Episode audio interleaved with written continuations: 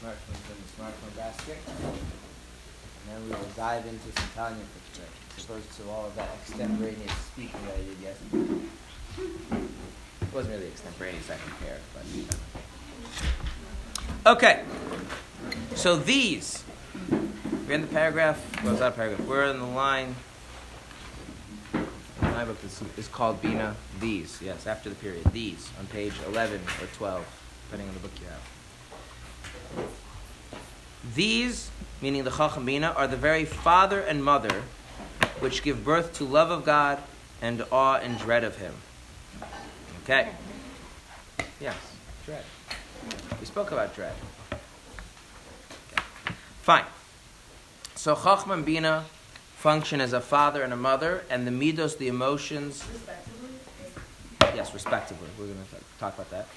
Um, are the children. So let's first talk about. Does anyone have an intelligent question to ask me? That's a good thing to say. Well, let's. Why don't you ask it, and then I'll be the judge of whether it's intelligent.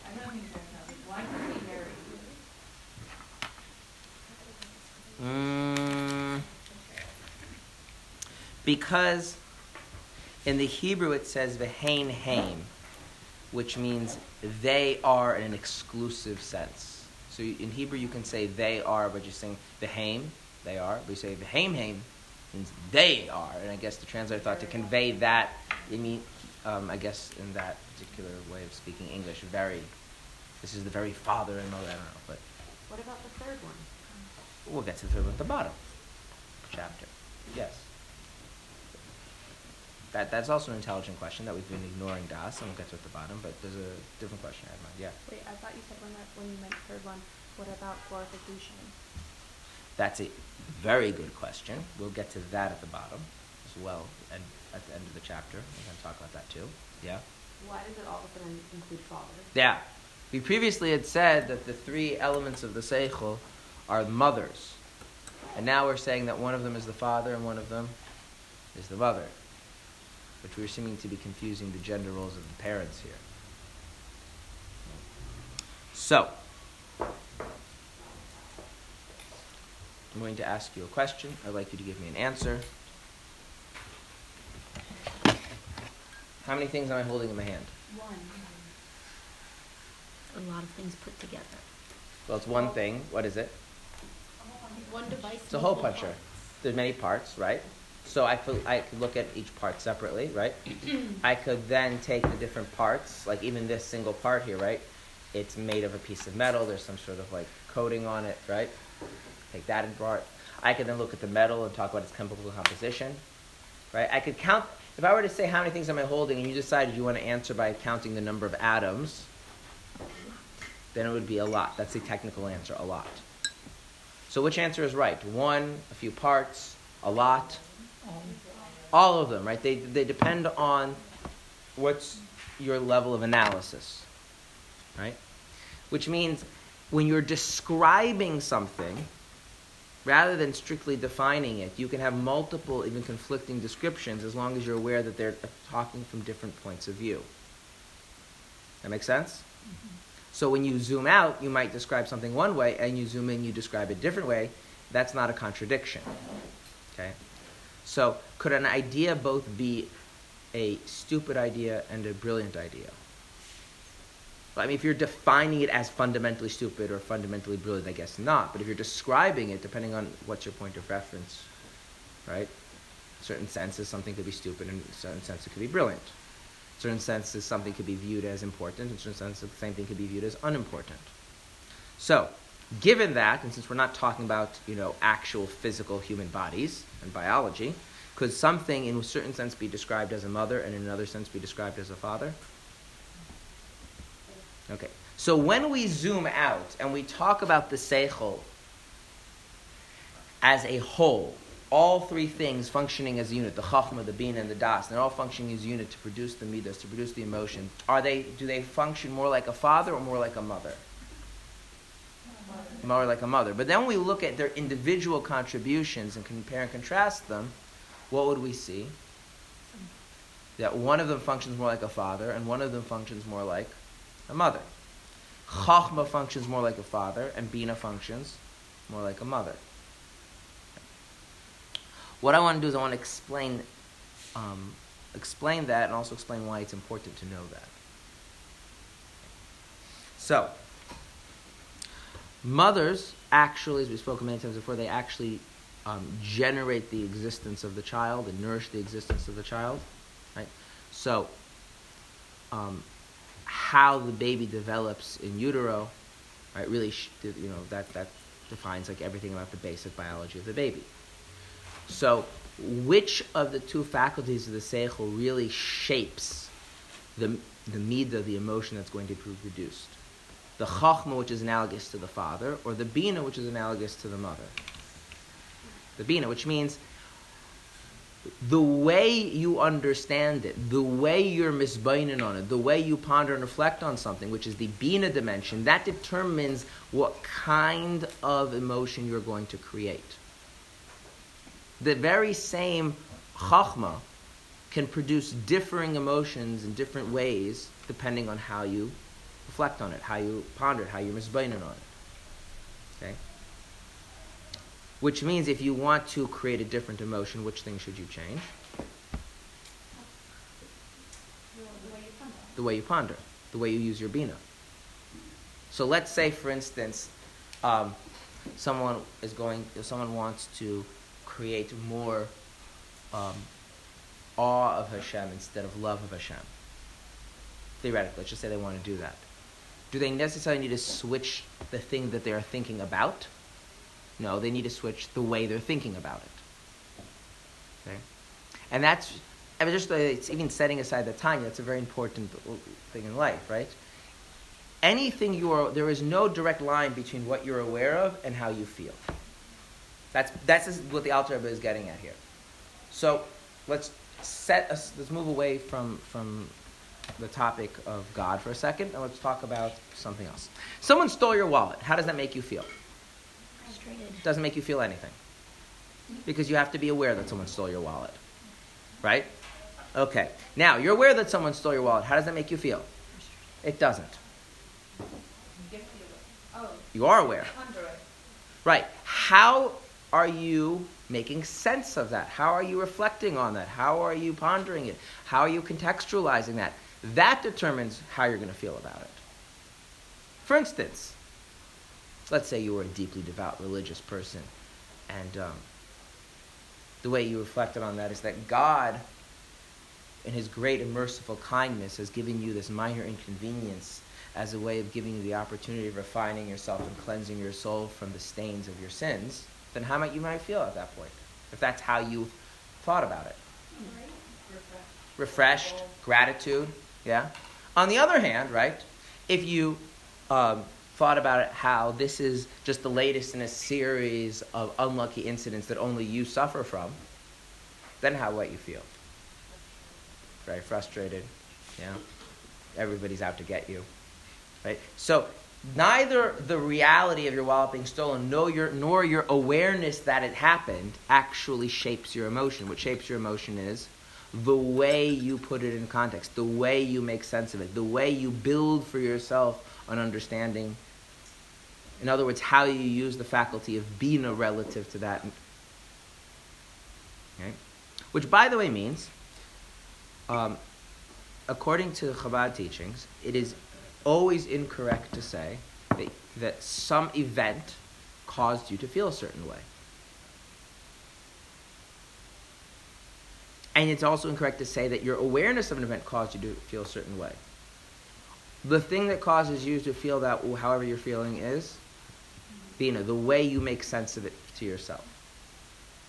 So if you don't like how you feel, change the way you think about it, change the way you make sense of it. Now, is that easy?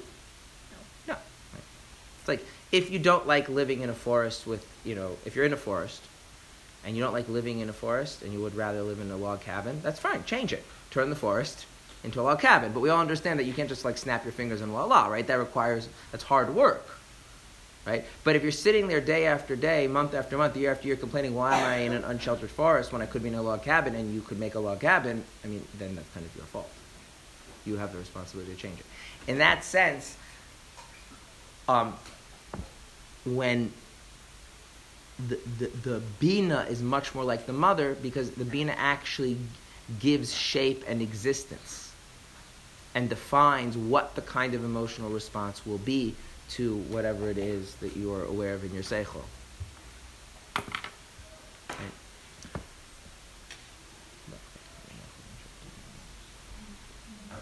Now, let me. Can you use your bina, therefore, to prevent an emotional response? Prevent. Let's think about this. Well, I, I feel like you can't prevent it completely, but you can exchange it. Why not? Because emotions are emotions. Like you're, the way you feel that thing is still a feeling, whether you feel like happy about it, sad about it. Like I feel like there are very few people that can just not have any feelings towards anything. Like that makes not anything. But that's not what I asked. I said, can you use your bina to prevent an emotion, not to alter it? How, how would you use your bina to prevent an emotion? Because if you understanding something that it wouldn't, it would cause your emotions to change compared to if you don't. Right, but isn't that just getting a different motion? So I, I like the same thing. My wallet gets stolen, and so I could I could really understand it one way, and then I'll feel gratitude. I could really understand another way and feel upset. Can I do something with my bina so I don't feel anything? Yeah, you have to sometimes something that you don't have no to. What? You create yourself not have no attachment to it. You could swap. Or you could train your brain into thinking that things like that are not that important. And you could Okay. and then when Okay. things like that happen, yeah. Okay. Okay. call- Would we call indifferent? Or So that's that's the question. Are we going to call indifference an emotion? For today's purposes, I want to call indifference an emotion, because then what you're feeling is a sense of belittlement towards the thing in general. In other words, what you're saying is losing your wallet just not doesn't warrant emotion. So what's your emotional attitude towards losing your wallet? It's petty. It doesn't make you upset. It doesn't make you like you're not having a more visceral response because your your emotion that you've cultivated towards is is a sense of, you know, depending on the, how passive or active this emotion sense is, is one of anywhere from um, more just uh, disregard to outright um, derision towards it. Like it's, it's, it's a stupid thing. Like why I get? Right? I'm talking about like literally. There's no emotional thing whatsoever. No, you. You can. You can. I'm not saying you should, right? I want to be very clear is just because you can doesn't mean you should. And the reason why I want to say that you can is because surprisingly people do this all the time. And then when you try to actually do a bonus with God, about God, um, this becomes a, a handicap. Remember what I said about about um, the way you think about something is going to affect the emotion. Well, the way you think about something means you're always understanding it in a context or from a point of view. Right? So, for instance, let's say, let's take the wallet example. I gave you two contexts for thinking about the wallet. One was to think about the wallet in the context of divine providence and how these small annoyances are good for your spiritual growth and hygiene. Right?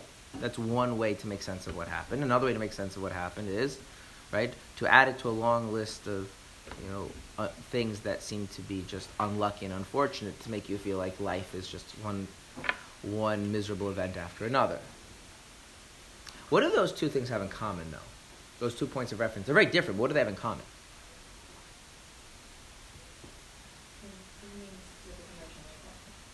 I realize that, but what about the way of thinking about it? My wallet was stolen, and I'm making sense of it in what context?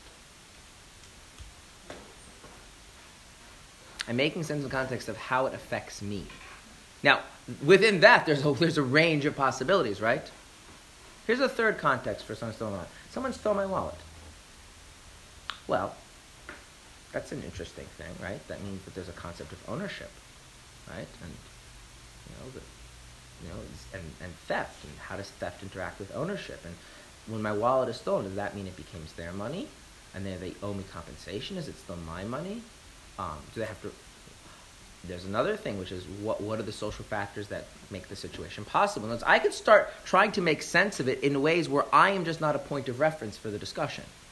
And when I do that, what's my emotional response? Nothing. In other words, if you want to use Bina to be a mother of emotion, what has to be part of the context that you're using to make sense of the thing? You. So when I make sense of something in terms of myself, then Bina functions as a mother. If I'm making sense of the things thing in the um, abstract or academically, will that result in an emotion? It No. less, but then you can't have a relationship with it, is what you're saying? Because tech, you said that. You can't have, like that, if there's no relationship there. Well, it depends. It's not going to create emotion, and therefore I can't like like. So if I'm talking like sometimes, you know, um, sometimes this happens um, where a person is is is learning a topic, and the topic is just quite interesting. And how this idea makes sense in terms of that idea, and this concept versus that concept, and putting the things in their historical, historical context. And all that's very engaging. and Your mind can be really involved in pondering and reflecting and making sense of that, yeah? And there's a certain enjoyment that comes with that, and a certain passion, but you're not really feeling happy that this particular thing is true or sad that it's true because you're not thinking of it in terms of yourself. In order for Bina to actually produce emotion, the, make sense of things in terms of its relative effect or relationship with you. Okay? Um, so I'm going to use just a, a, a- an analogy. You know what a circle is? A circle is when you take one point and you move it around another point, and it always stays equidistant from that point. Yeah, it's a circle. Okay? So if you imagine like this, the point in the circle, that's the point of chachma. That's the thing you're aware of. And then your thinking, your bina, is going around it. If you add another point, and that point is you, and then you make your thinking going around the both of them, do you get a circle? What do you get? You get some sort of an oval shape, right? Because now it's going around two things. Okay? So if it's this in context of me, and that's what my thought process is, that kind of bina is a mother to emotion. But now, are you getting a full, accurate sense of, of whatever that you're thinking about on its own terms? Are you getting a false understanding of it? Not necessarily, but you're getting a limited understanding of it. You're understanding it only in terms of how it features with, in some way you can relate to, you can appreciate in your life, how it affects you. Yeah. Those who you say prevent their Bina from working and then it becomes a handicap for them when they try to do it deeper on the what are they doing? Are they not thinking about themselves in context of reality? Right. So what happens is like this: is that this is this is a problem. Is that a person? Um, let's take an example. Um, you learn a you learn a you learn a, um, a Hasidic discourse, a maamar, and it explains um, that a person is a person is not supposed to, or let's use this, that every time a person um, indulges, they lose their spiritual sensitivity. Okay? Now listen, indulging causes you to lose spiritual sensitivity. Right? Now I could think about that and ponder that and reflect that on that with ever once considering, like, well, what does that mean for me, and how does that affect me, and what does that do? How does that restructure the way I navigate my own life? Right? I can make it a purely academic question and become quite proficient at understanding, be able to explain it very, very well, will I ever therefore develop an emotion towards that, that all of a sudden I'll feel more reluctant to indulge because I'm losing my spiritual? No. Because I never thought of it in terms of its effect on me. I'm only thinking about it in terms of the idea. Or in terms of you. How does it affect you? How does it affect society? But not how does it affect me. And just one second. It's in order for Bina to have this thing of bringing the motion, it's when you're making sense of things, pondering things in such a way that on some level it affects you. Yeah. But would you say that if it affects somebody else, like a war, you could feel some emotion for those in the war, even though you don't know you don't understand the war? Well, that, that so the, this is the issue is is what's your sense of you? If your sense of you is very expansive, then yes. But for most people, it's not true. In fact, one of the reasons why most people that study war are actually able to study war is because they are not having emotions towards the horrors of war. Um, the horrors of war are, are called horrors of war for a reason, and and and that it makes it very hard for a person so to strategize in a war. Um, see, this is something that's like uncomfortable to, to hear, but it's actually true. Um, when when when when people who are making decisions about starting wars and ending wars and how to run wars, the minute their bina is in reference to themselves, and themselves includes those that they empathize with, then they become very ineffective. They become very they become very biased towards avoiding certain outcomes or getting certain outcomes without thinking about the larger outcomes of what the war is going to be long term. In other words, there's a kind of dispassionate kind of pondering, a dispassionate hisbainanus that's necessary for things like that. Similarly, reason why similar reason we do not let, as a general rule, I don't think any country lets um, relatives of the first degree operate on each other. Same idea. So, in order, Bina is not necessarily the mother of emotion as a self definition.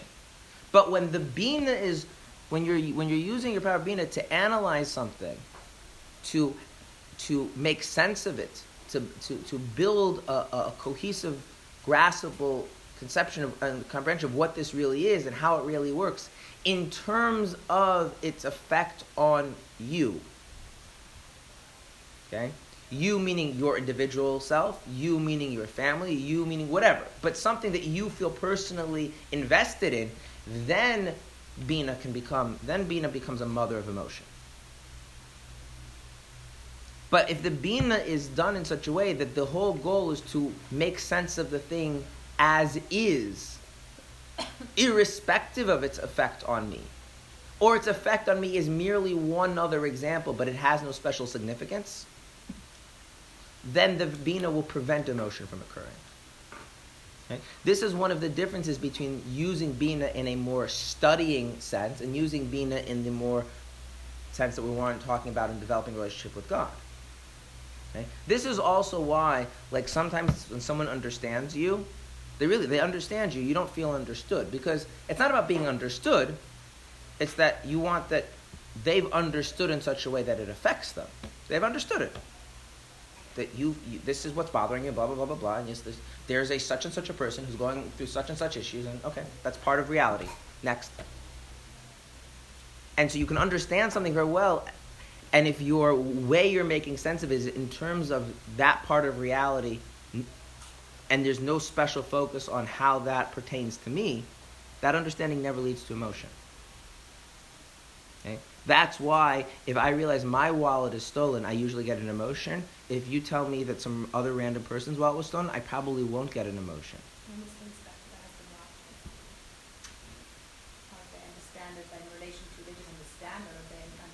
Right. So there's there's two kinds of understanding. There's understanding something on its own terms and understanding it that's both accurate to itself, you're not distorting it, but in terms of how it pertains to you, how it affects you, what are its consequences on you. Okay? Um, to, you know, the, the, that kind of that kind of being able to be have aware of yourself and your, the reality of you and aware of the reality of the thing you're misbaining on and then misbaining to reflect on them in such a way where you're seeing where they fit together where are the tensions where are the alignments and you therefore that and that creates emotion oh we fit together oh we don't fit together right sometimes a person reflects on a relationship they have and they realize that we're growing apart like oh we're growing apart they don't move and then they move on. No, it's not, we're growing apart. Now I'm bothered by that. Why? Because because the because that relationship matters to me in some way. Not just thinking about myself as just another theoretical example, but as, as, as a grounding element, something anchoring the whole thing. Okay? So Bina gives shape to things, but in order to give shape to an emotion, part of the way you're thinking about whatever you're thinking about has to be in terms of how does it really pertain to me? How does its effect on me, this, it, its significance relative to me? And yeah, that does sacrifice a more objective way of looking at it, a more holistic way of looking at it. Right? So I've mentioned this before, right? You can you pursue seichel for seichel, seichel, you pursue seichel, to develop emotion. And that's a difficult choice to make, because if you're pursuing seichel for seichel, say, what do you not want to include in your hisbaitinus? A special emphasis on on you, on how it affects you. But if you do mix that ingredient into how you think about something and contextualize it, you're going to create an emotional response. And so some people, what, what, what some people have is they have a difficult, actually most people, they tend to, depending on the issue, lean one way or the other. And so if they tend to do the more kind of isbonus, which, which includes them as, a, as having some special significance, they find it very hard to learn about things. Because it's like, you ever had this discussion where like we're discussing something in class, and you like want to know like, so should we be doing this? But but so what are you, you're trying to make sense of it in terms of is this is this some is this is this is this is this um, an obligation on me? Is this is guidance for like like you're trying to make sense of it in terms of you, but that doesn't really give you the space to really understand it. But then conversely, there's some people that they're very, and here I like to use the word intellectuals, like how it affects me, like that's just not engaging. Just not as appealing as what is it on its own terms. And we can use me as an example, but I'm just another theoretical example. Like don't, in their own mind, they're not specially emphasis on them. And that's very good for learning and understanding and making sense of things in a broader way. Doesn't lead to emotion. So if you want to use his bonus to bring to emotion, you have to use it in this kind of way, where including this bonus on some level is and understanding and making sense of it in a way that it, the pertinence of it, the relevance of it to you as a parent and how you're thinking about it. And within that, you have a great range of options. Like you go to this example of stealing the wallet, right? That stealing a wallet can be just an example of how your life is miserable, or it can be an example of how much Hashem cares about you, depending on how you think about it. But you're both thinking, both ways you're thinking about it in terms of how it pertains to you. Yeah. So are you saying that um, using like, I guess, what is a, a healthy bina? Is it, does it mean using bina in terms of yourself, or using it not in terms of self, or balance between the two? So we really already know how I feel about balance, right? So I like to I like to think of things as a as a hammer, which is what is a healthy hammer? And the answer is a healthy hammer is a hammer that can hammer. The real interesting question is what's a healthy person in regard to a hammer? That's the trickier part, right? You know, the hammer's know, if the hammer works as a healthy hammer. The more interesting question is: Is there a person who picks up a hammer when they need to hammer a nail, and then always they put it down? Or you see people that start hammering things at random. So it's the bina, the health of the bina. I mean, the bina could not be healthy for certain reasons, but the main question is, are you using it in a healthy way? And that's the question is, well, what's the goal here? Is the goal here learning? In which case, should you be including in your hisbainanus, in your trying to make yourself understand deeply, a special focus on yourself and how it pertains to you? If your goal is learning, the answer is no if your goal is cultivating a relationship with something beyond your direct experience, like, say, someone else's deeper thoughts and feelings, or in our case, God, then the answer to that is yes, you should. And being a healthy person means knowing what your goal is when and using your bina in the right way at the right time. Now, exactly what's the right way in the right time is going to vary from person to person, from area in life to area in life. Okay? In a classroom, yeah, the degree of trying to make ourselves understand should be very, you know, unlike the Bina we're talking about in this chapter, right? Because what would then end up happening?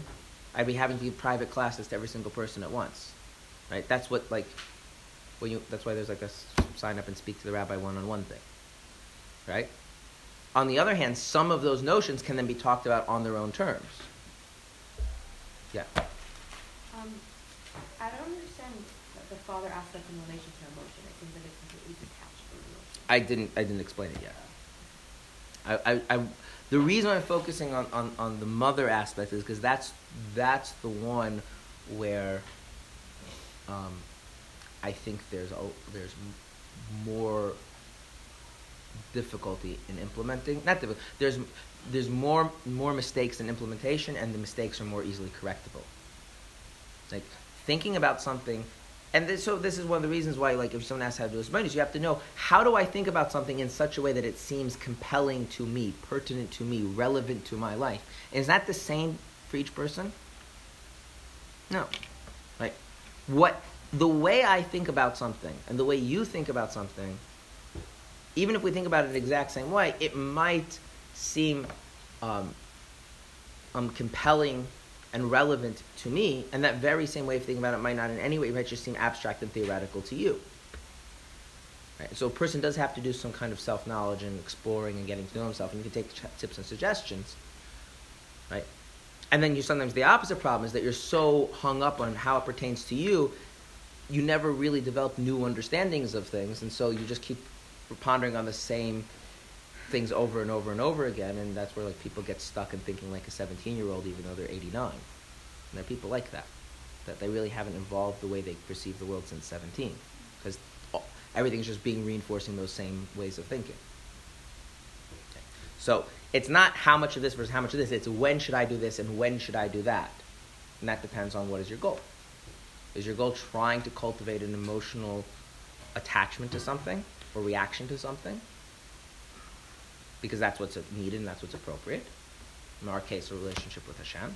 Or as you're trying to actually broaden your overall understanding of reality and what really is true, what isn't true, and how it all works. In which case, leave, your, leave that special focus on yourself out of your hisbonenus, out of your reflection and pondering and trying to make sense of things. Okay. So, and again, the, so the way you use your bina determines if and what shape the emotional response will be. And so that's kind of like basically analogized to human physical procreation, where whether there's pregnancy, um, assuming that you know, everything up till then, and how the pregnancy develops in determining the baby, that's all part of the biology of the woman. In a similar sense, that's all the contribution of the bina, that how you think about something, how you make sense of something faculty. Okay. Why is Chachma called the father? Because it's not good enough to say it's not the mother, so then by default it's the father. Okay.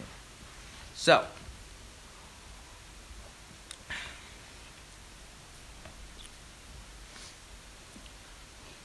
um,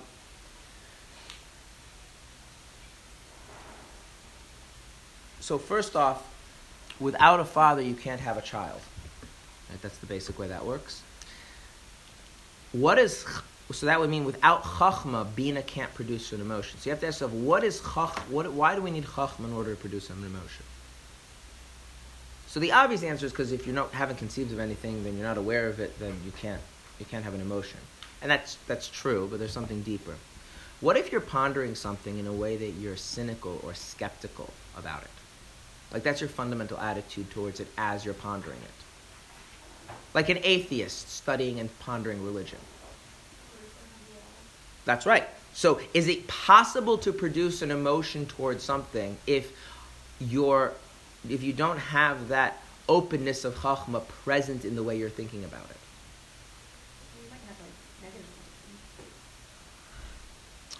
You you you're you're if if you if you if you don't have it, you don't really I mean you, is it possible to have emotions to something if when you're thinking about it, you're not even open to it at all. And so you say, okay, the atheist, he has negative emotions to religion. I'm going to argue he doesn't have negative emotions to religion. You know why he doesn't have negative emotions to religion? Because whatever is in his mind is not religion. Because he's not open to it, what he has is some sort of Frankenstein monster version of the thing. When you are not open to something as you're thinking about it, even it's not that you're, you have a draw, you could draw a complete blank it's that what you end up with is is is is is a is something that is a grotesque distortion of the thing, and so you you can't have so so you have you have a false version in your head. Okay, um, that sounds like you're saying that if every, everything is approaching with an open mind, then it can't be negative. Or certain, what do you say? What I'm saying is like this: I'm not, I'm not saying the atheist doesn't have emotions, just his emotions are not directed towards religion. His emotions are directed towards what? His, the thing that he thinks religion is. Like there's a famous. If uh, you have no, like, mm, mm. N- n- say like, oh, but as long as you have an open mind, you're not gonna have any different things. It makes you. That's a choice. It's not. A, I, I mean, I mean, I as a religious person think that they're wrong. But now, if you say like this, you know, i- i- if if if if if any time you ponder something with your bina, but you're not fundamentally open to to it being real, to being worthy, to being significant, right? Right. That's something that you should really um, have some sort of genuine curiosity about, genuine devotion to coming to be aware of, to know for what it really is, right? Those chacham qualities. If you don't have that, whatever you end up with in your mind is not is just literally a creation of your own mind. It does it doesn't match the reality. So when an atheist studies religion, what do they have in their mind? They have some sort of they, they've cobbled together this thing that doesn't that doesn't reflect the reality of it. Okay. Now, in the case of me, I'm particularly biased to think religion is a real thing and it's a good thing. So I'll say that that's bad, right? But that also means, by the way, um,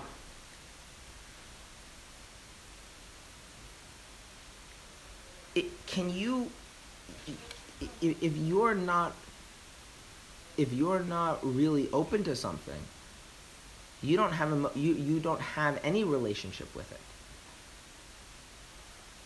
Maybe you have another one, or a traumatic one, that's why I So, I'm going to ask you to tell me what you mean by trauma.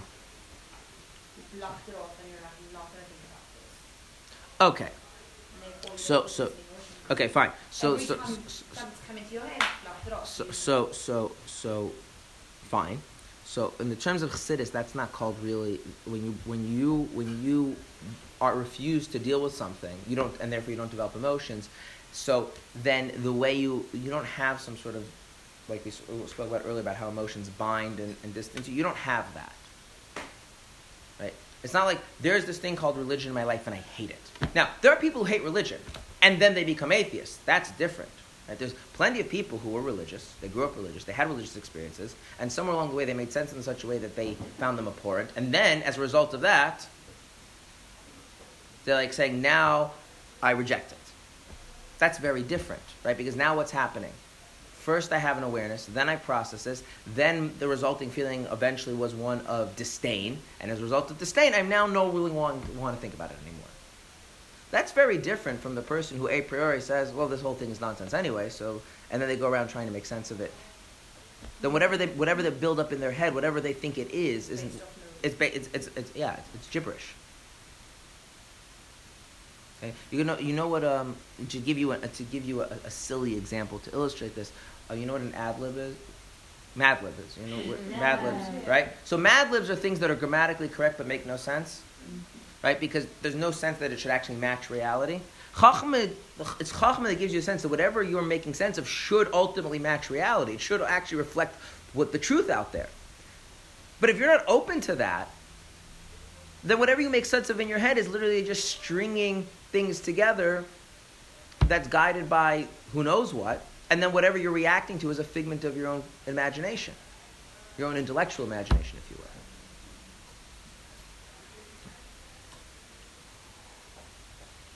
And by the way, um, the, the Rambam says that in fact this is why this is the source of most people's evil. Is that their is that all of their emotional reactions are reacting to what? Not their understanding of reality, their uh, understanding of a warped thing that isn't even reality. Right? Now, for instance, I'm going to go back to my wallet example. My wallet example wasn't really a good example. I sorry, just one second. Why is my wallet example not a really good example? Because when I think about the wallet example as this is just one more event that shows that my life is a series of miserable things, right? What's lacking in that way of thinking about it? What's lacking in that way of thinking about it? Chachma. Because, like, just take a, t- take a step out of, out of being the person who just had their wallet stolen, right? If you were to really be open to perceive all of the things that happen to you and then categorize them in terms of just on the basic level of convenient and inconvenient, the overwhelming majority are what? Convenient or inconvenient? Mm-hmm. Convenient, right? Your heart keeps pumping blood, right? Your legs keep like, like so. If you're really open to like, let's examine that issue. Let's be aware of. Let's let's look at my life as a series of convenient and inconvenient events. You would never come to the conclusion that My life is a series of inconvenient events, which means that person is not really reacting to the reality of their wallet being stolen. They're reacting to something warped in their head. So if I really want to give you an example of how Bina shapes the emotion, I have to give you two perspectives that both have chachma to them. In other words, that it's not with a little more awareness, a little more acceptance of, the, of what reality actually is, all of a sudden that way of making sense of it falls away. Chachma, in a certain sense, grounds the way you're making sense, saying, well, yeah, but, but does reality actually look that way? Chachma is that voice that keeps chiming in the way you're making sense of it. Yeah, yeah, but is it really like that? And if the answer is no, then, then and, and the Chacham Bina working together, then the Bina has to come up with some other way of making sense of things. So, what would be two ways of making sense of your wallet being stolen in terms of you that would produce two totally different emotions, but they're both accurate? Not be, one, neither of them is a, neither of them is some sort of Frankenstein distorted version of reality. They're both they're both accurate perspectives on reality. Your wallet gets stolen, and you make sense of it how? Mm. Someone stole my wallet, which presumably means they needed money. And so, what's going on with them, right? And that might lead you towards feelings of compassion, right? And empathy, right? Or we could do the first one I said, which is how does having your wallet get stolen really affect your life if we take your entirety of your existence and you know, the spiritual, you know, what happens to your soul? And then you might be feeling gratitude. Now, gratitude and compassion for another person are two very different emotions, for sure. Right? Now, a broad-minded person might be able to think of it in both ways and feel some mixture of those emotions simultaneously. That's you know. Well, the first way was the one that I said earlier, which is gratitude that God is taking the time and effort to help you grow and cleanse your soul. And the other is realizing that there are people out there who are that desperate that they're willing to steal someone else's money. And you can go even further, right? Because you realize that people have a natural sense of, of, of propriety, which means if a person is willing to violate their sense of propriety for money, right? There's a backstory to that. Why are they that way, right? And to the degree to which I see myself as a, a, as a moral, compassionate person, right, that triggers a feeling need to maybe figure out what happened to them. Yeah,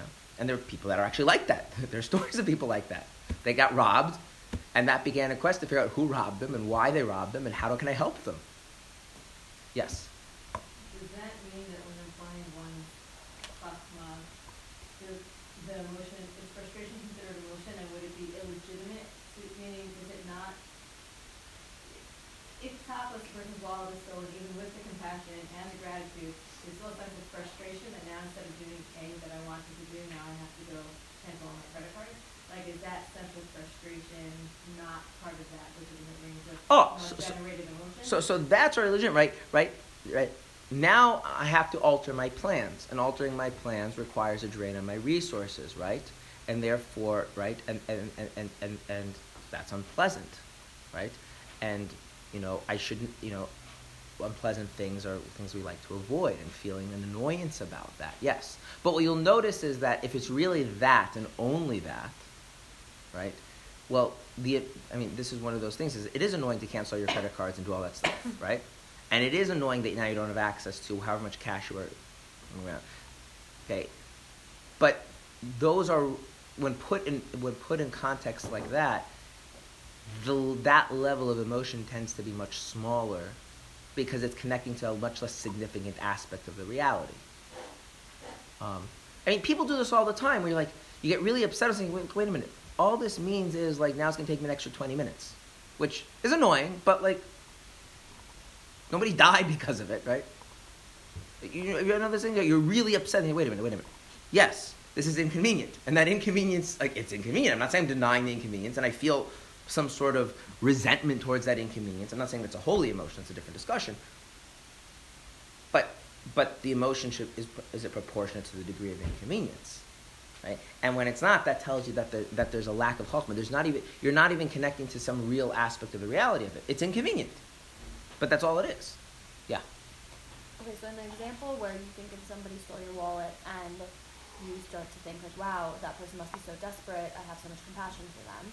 So you're thinking about it not in terms of yourself anymore, but you're still exhibiting an emotion. You're still thinking in terms of yourself, and that's because human beings, as I said before, have a social dimension to them. So that's you're, you're thinking about it in terms of you, but with a more social or group-minded sense of you. But you could think about the same example with somebody else's wallet getting stolen and still feel compassion for the person who stole the wallet. if you're if you uh, uh, that you would need to have a deeper stronger sense of a social self this just, this this what, the, the, the ability to do this depends on how cultivated your sense of social self is so if, if, What if do you mean by social self? human beings are social animals which means that our sense of me incorporates not just my own individual self So, for instance, if you hurt my children, that feels like you're hurting me. That can be extended to people that live in my city, right? People that live in my country. Um, it could be extended, you know, if you were at Marxist, it could ha- you could have what's called class identity. Right? You're, you know, you you're, you're, so you can see yourself as yourself as incorporating and encompassing other individual human beings. And that's what allows us to vicariously experience their pains and pleasures and bothers, and that's what we call you know, compassion, and empathy, and sympathy, and all that whole range of things. Which is not uniquely human, by the way. We're just, because we have seichel, we can really do, manipulate that. So you're Um, saying you view the thief as an extension of yourself, that's when you it have compassion. Mhm. Usually because you often see like, like you could see yourself in their shoes or what would happen. Like you usually you start getting thoughts of like how, if, like what would have had to happen to me to bring me to do right. You see you're you're you're putting themselves in you and them in you.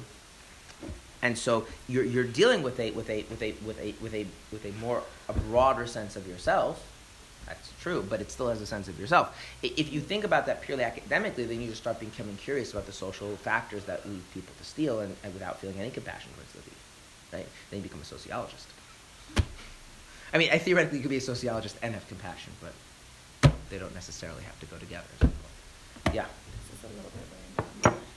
Does that, by, your- by that definition of your social or like who Mhm. you're interacting with, is that like how kole olam, does that mean you're connected to everyone? Or it's only who you're interacting with if you interact with them? Like a thief might live on the other side of town. Are you asking me a spiritual question or a psychological question? Social. And then it usually depends on a combination of who you interact with and how you make sense of those interactions, and then what you build on with that. Um, so, drawing on my limited knowledge of Marxism, this is the idea of this the idea of class consciousness. If you start to think of yourself as a factory worker, then you say, "Wait a minute, I'm a factory worker. You're a factory worker, so we're basically the same." So then we should treat ourselves as one big group, and then A union is born. that's right. And then we and then and then and you know and then we overthrow the bourgeoisie. Yeah. Okay.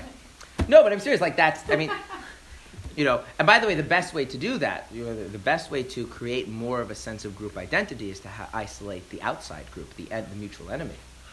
Then we really start to think of ourselves as members of a group rather than individuals.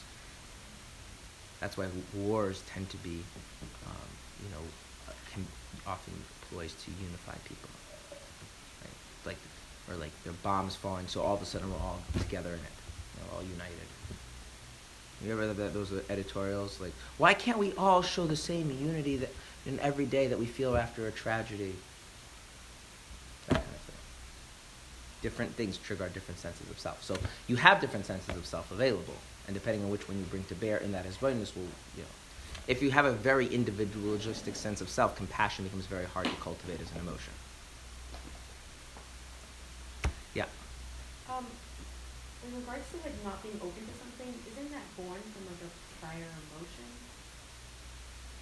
Right, that goes back to what I said. In a broader sense, this whole process presupposes already certain given attachments, which is why we've said that in general, Seichel is like a mother. In general, Seichel is working off of prior attachments, such that you're open to certain things, not open to other things. But then more specifically, in any particular act of hisbonenus, of pondering and reflecting, there is the importance of maintaining an openness to the truth and reality of the thing you're trying to cultivate an emotional relationship with, and thinking about it in a particular way that brings to that particular kind of emotional response.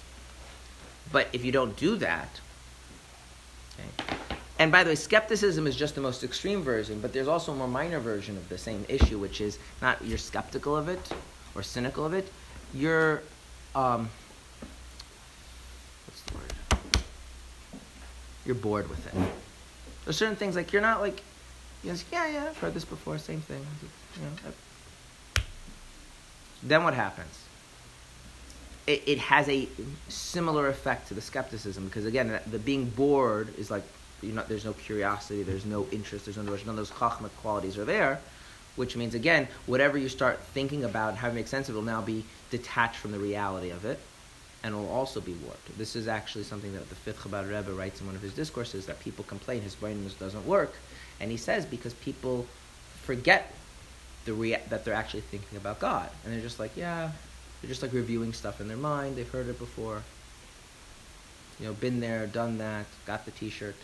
That that that kind of casual indifference to what's going on. It's a more subtle version of the same thing that you know cynicism is in the extreme. And so you could even be like a very frum person, very religious, and still have that. You know, it's like how many times can you hear the same story in Chumash over and over and over again before like enough? Right? the same explanations with the same lessons, and I thought about it. And I understood, like, well, okay, fine, yeah, whatever. That, that's that's the stuff you say. Part of that's a choice. That wait a minute, this goes back to chachma. There's there's wait a minute. Is there is there a reality here? Is there something actually significant here? Is there something of importance here? To put yourself in that different headspace, and it's like all of these things. These are things that these are things that you know. These are slow. You know, if, if you're if you're not doing one of these things very well, to change it takes you know practice and willpower and sometimes more specific guidance depending on what's going on with the individual. So you do. So the the chachma is not just is, is contributing something very important. It's that starting point that this is something real. This is something of interest, something of note, something of worth. It has to actually, my way it makes sense. It has to match reality. Then the way I make sense of it can actually elicit an emotional response to the actual reality of the situation, and not to some warped thing in my head. That sounds like mostly done elementary school. Hopefully. I mean, look, all of these things, you know, for most people, they, they, they do them to some degree and not to another degree, right? If you're not doing this to any degree, you're probably not a functional adult. You probably legally need a guardian. You can't do this at all. Right? Okay. So, that's the father and the mother. And they give birth to the emotions love of God and awe and dread of Him. Okay, and when someone asked why we don't mention the glorification, we'll get to that to later. Okay. For when the intellect in the rational soul, right, the rational soul is just the nickname for the godly soul here, said earlier in the chapter, deeply contemplates. What is deeply contemplate in the original? Misbainin. It does this act of hisbainus and immerses itself exceedingly in the greatness of God. Okay, so now we're talking, we're going to introduce a new topic which is called the greatness of God. And I'm going to make you define the greatness of God. Define the terms greatness of God. Actually, before you define greatness of God, it's a compound term, right? So which term do you want to define first, greatness or God? God. Okay.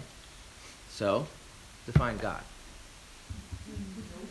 Well, then, then like, you're going to contemplate the greatness of God, but I'm not willing to define greatness of God until I've defined God, and I can't define God, so no. Like, that's not going to work very well. What?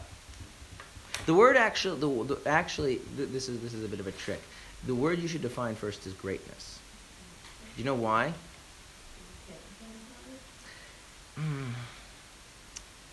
Yes, but not for the reason that you're probably thinking.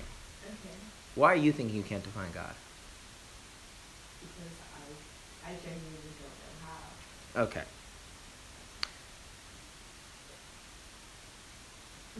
Can you define your mother?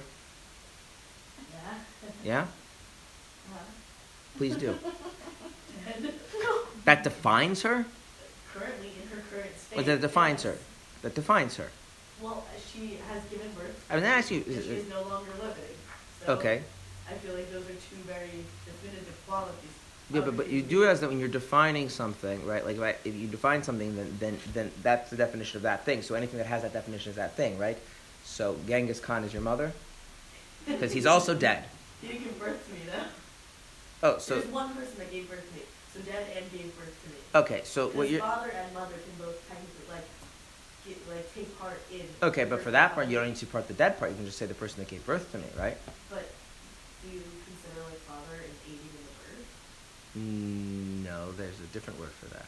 Okay, so conception of, Yeah, there's, your One mother gave birth to you. Okay, Okay. fine. That defines your mother, or it defines something that she did. I think it. That that is identifying her. It defines my mother in, in respect to me, and you were asking me to define my mother. So, so, th- th- so this is the issue: is that your mother's a person. Okay. Um, people shouldn't be defined. People can be described. People can be identified. People shouldn't be defined. Why not? Because when you define something, you limit it to that thing and only that thing. You objectify it. Okay. Okay. And you take away the most fundamental fact of a person, which is that a person has their inner subjective sense of self. What if Which- person no longer has that? Well, then you say there was a person who had that subjective sense of self. Okay. Okay. There are only three words, four because we have to include gender, that can actually be used to talk about someone themselves.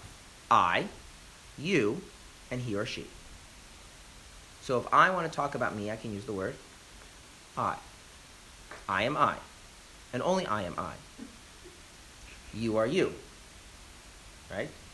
And now if I want to talk about someone who isn't, I'm not talking about myself, I'm not talking to someone else about themselves, I'm talking about someone not present, then I use he or she. Any other word, any other word is not referring to them themselves, it's referring to something that l- puts them in reference to something else. It describes something of what? What about the name? Their name is also that.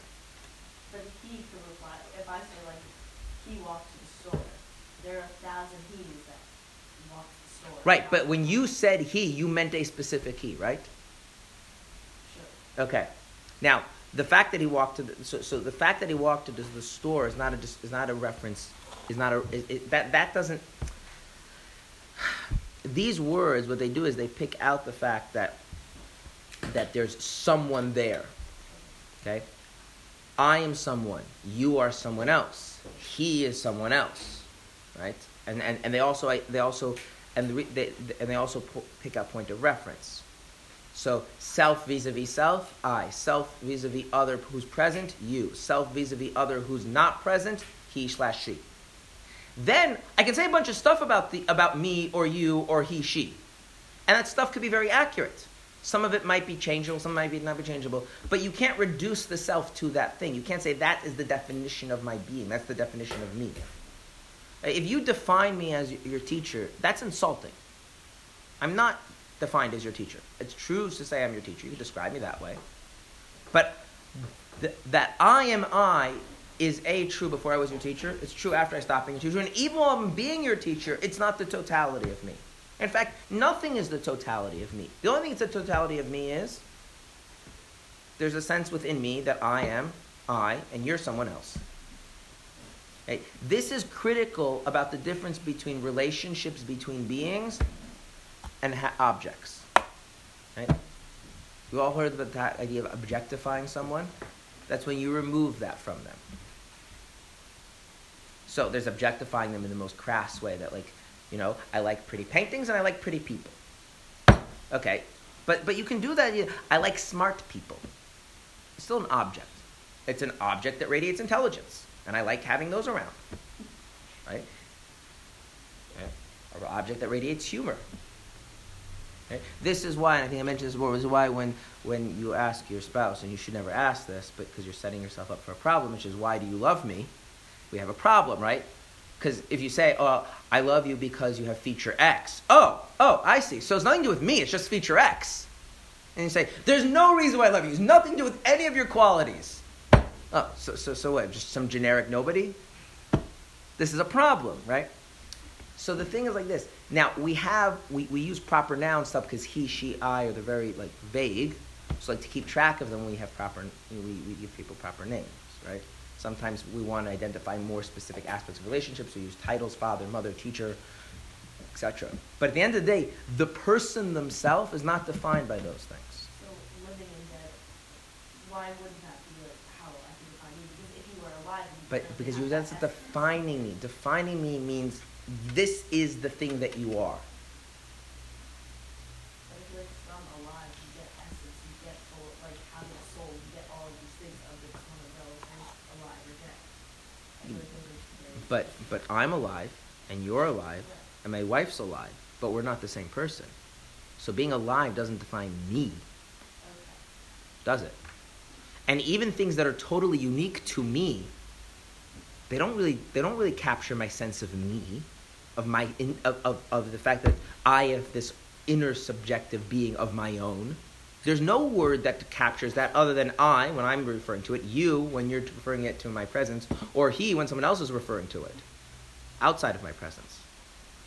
Yeah. In the same way that you would say he and you have one person in mind, you could say that too about when you, not, I would say, if I'm, like, you and like, I have, if I'm thinking of a teacher, yes, there are multiple teachers, then you have one in mind. That's true, but the fact that you're using teacher is that you are now talking about in the context of being your teacher, and that doesn't capture the fact that the fact that they're, they're your teacher, as true as that might be, is not at their core what makes them who they are.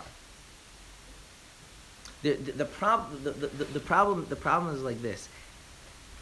Even if you're saying something about somebody which is 100% accurate, that is not what makes them them even when you say something about yourself, it's not really what makes you you. The thing that makes you you, that's unique to you and to no one else, is that when you say I, you mean someone unique, and no one else can mean that person when they say I. When I say I, it can only mean me. When you say I, you can only mean you. And now, if I want to acknowledge the fact that you can say I about yourself, and doesn't mean me, and you're in my presence, I use the word you, and then if you're not present, we use the word he. But it really starts from this word I. The word I is a very, very powerful word because the word I means that I can say a word that has unique meaning to me because I'm the one saying it. If I say I, it means something very different than when you say I, and only I can say I and mean that. You only you can say I and mean what you mean when you say I. That's what makes you you, distinct from everybody else. And you know what the cup and the book and the table and the sun and the moon don't have the ability to do? Say I. So they're objects. Which is why you can feel things towards them, they can't feel things towards you. you. They can be part of your life, you can't be part of their life. Now, if I want to acknowledge that I'm not the only one that has that, then I turn to the person near me and I say, You. So I'm acknowledging that they have an I, like I have an eye. And if that person isn't present, then I say he or she. But when I start saying words like teacher, or rabbi, or mother, what am I doing now? I'm talking about roles. I'm talking about functions, and those can be objectified, right? The father figure, the mother figure, right? Those are those are those are those are just as objectifications as you know the cup and, and the spoon. They're a little more significant and intricate, but they're still you know, people go around looking for a father figure, right? So there's some sort of definition of the role that needs to play, and they're looking for something to fill that, like someone is looking for a cup because they want a cup of coffee. I mean, it's a deeper need, but it's it's objectification. You could, but I'm not using them that way. I'm using just the fact that there's the fact that there's a third. That's why I said. That's why I start off by saying it's three. The gender element here is immaterial. The, the, element, the important element is the third person, acknowledging the, the I and the I isn't present. Versus the I is present, but it's not my I, versus my own I. I, you, he slash she. I don't want to get. Here's a place where gender really is irrelevant. Yeah. So looking for a spouse and justification of a, like, scale? Looking for a. Spouse.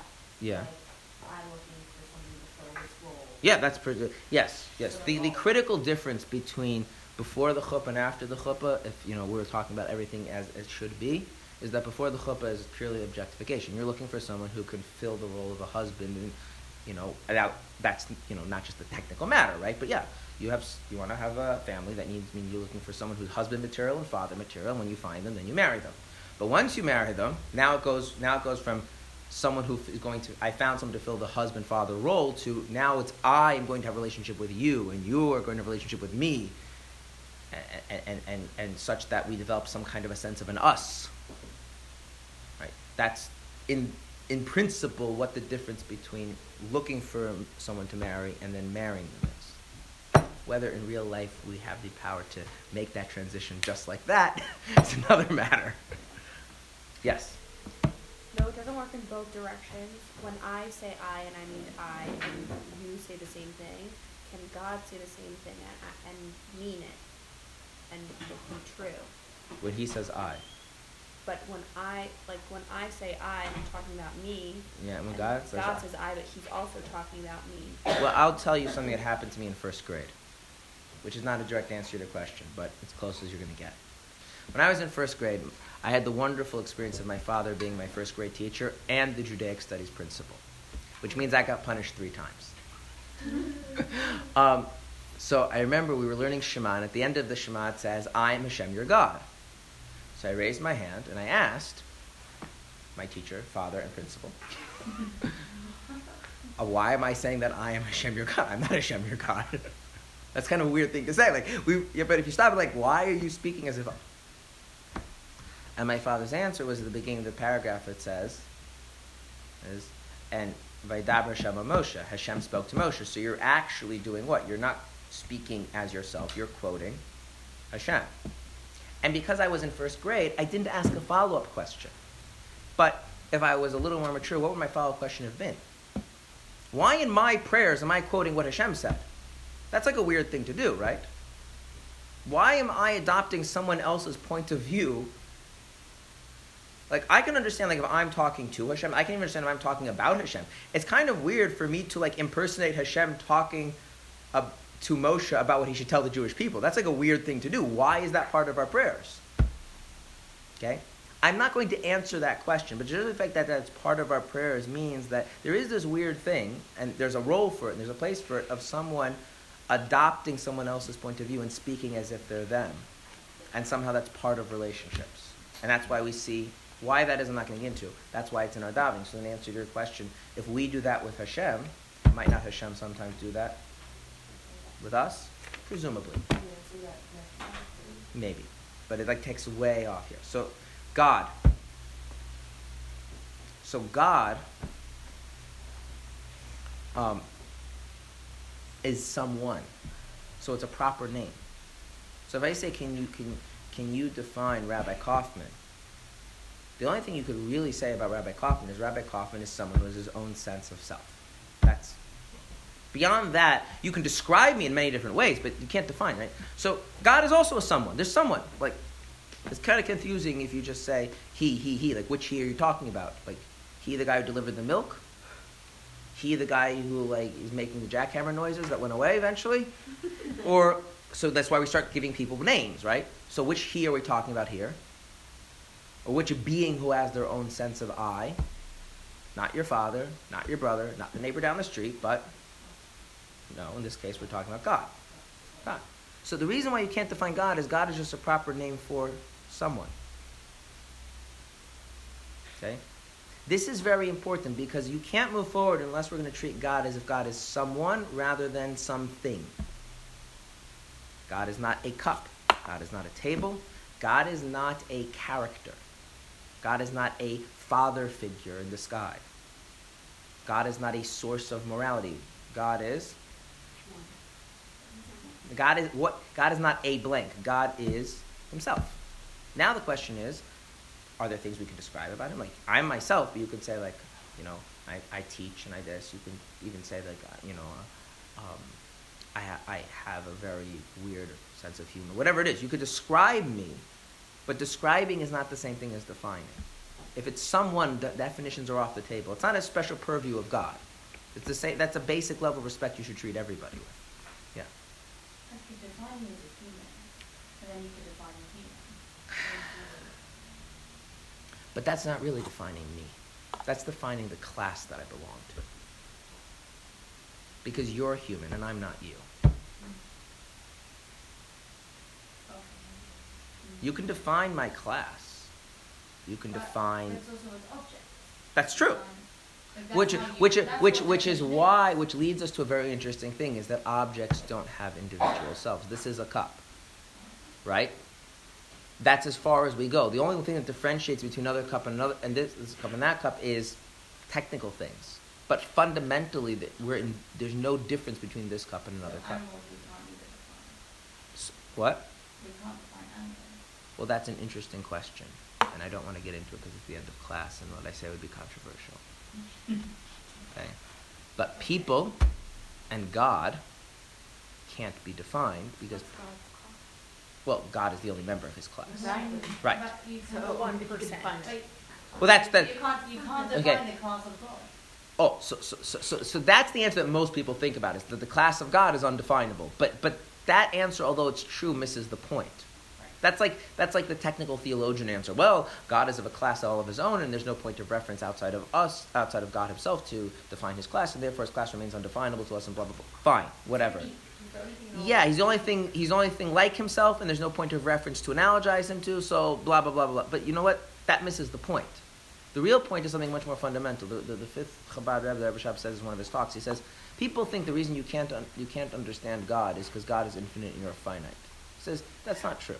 Even if God were finite, you couldn't understand God. Because you're not God. You're someone else. I can't be you. You know why I can't be you? Not because you're infinite, not because you're smarter than me, but because I'm just not you. That's it.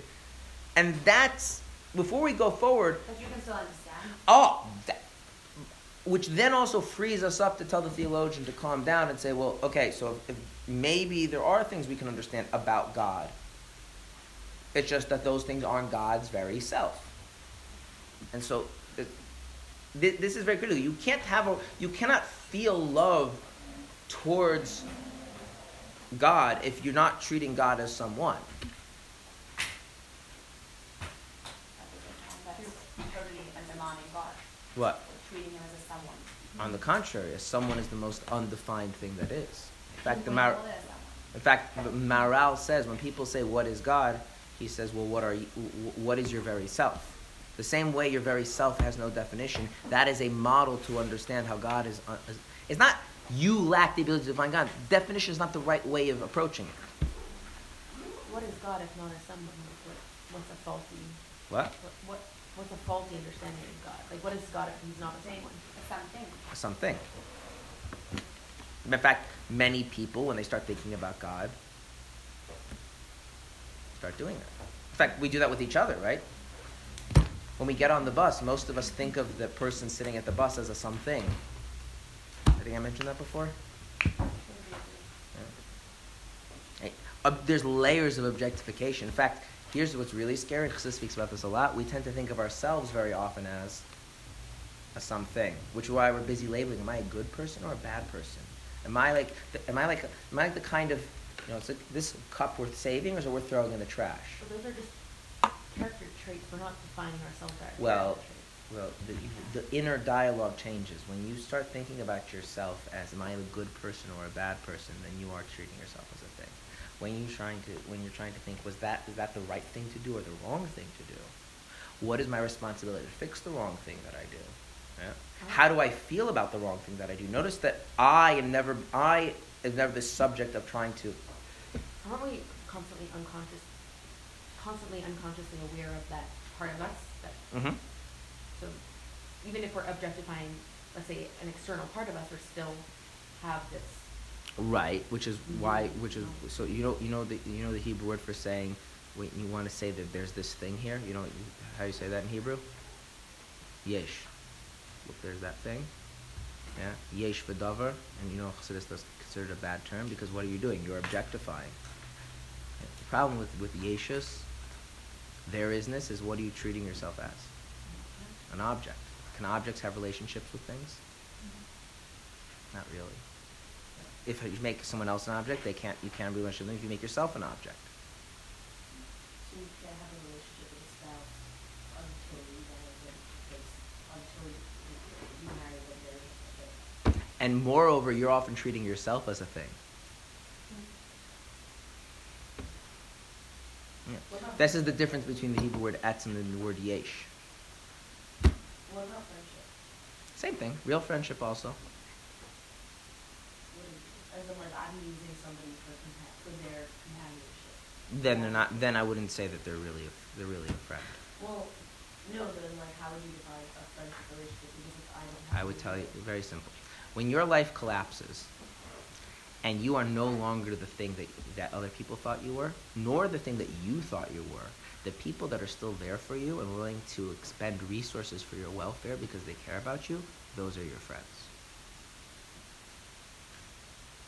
It's important to have at least, you know, one, two, three friends.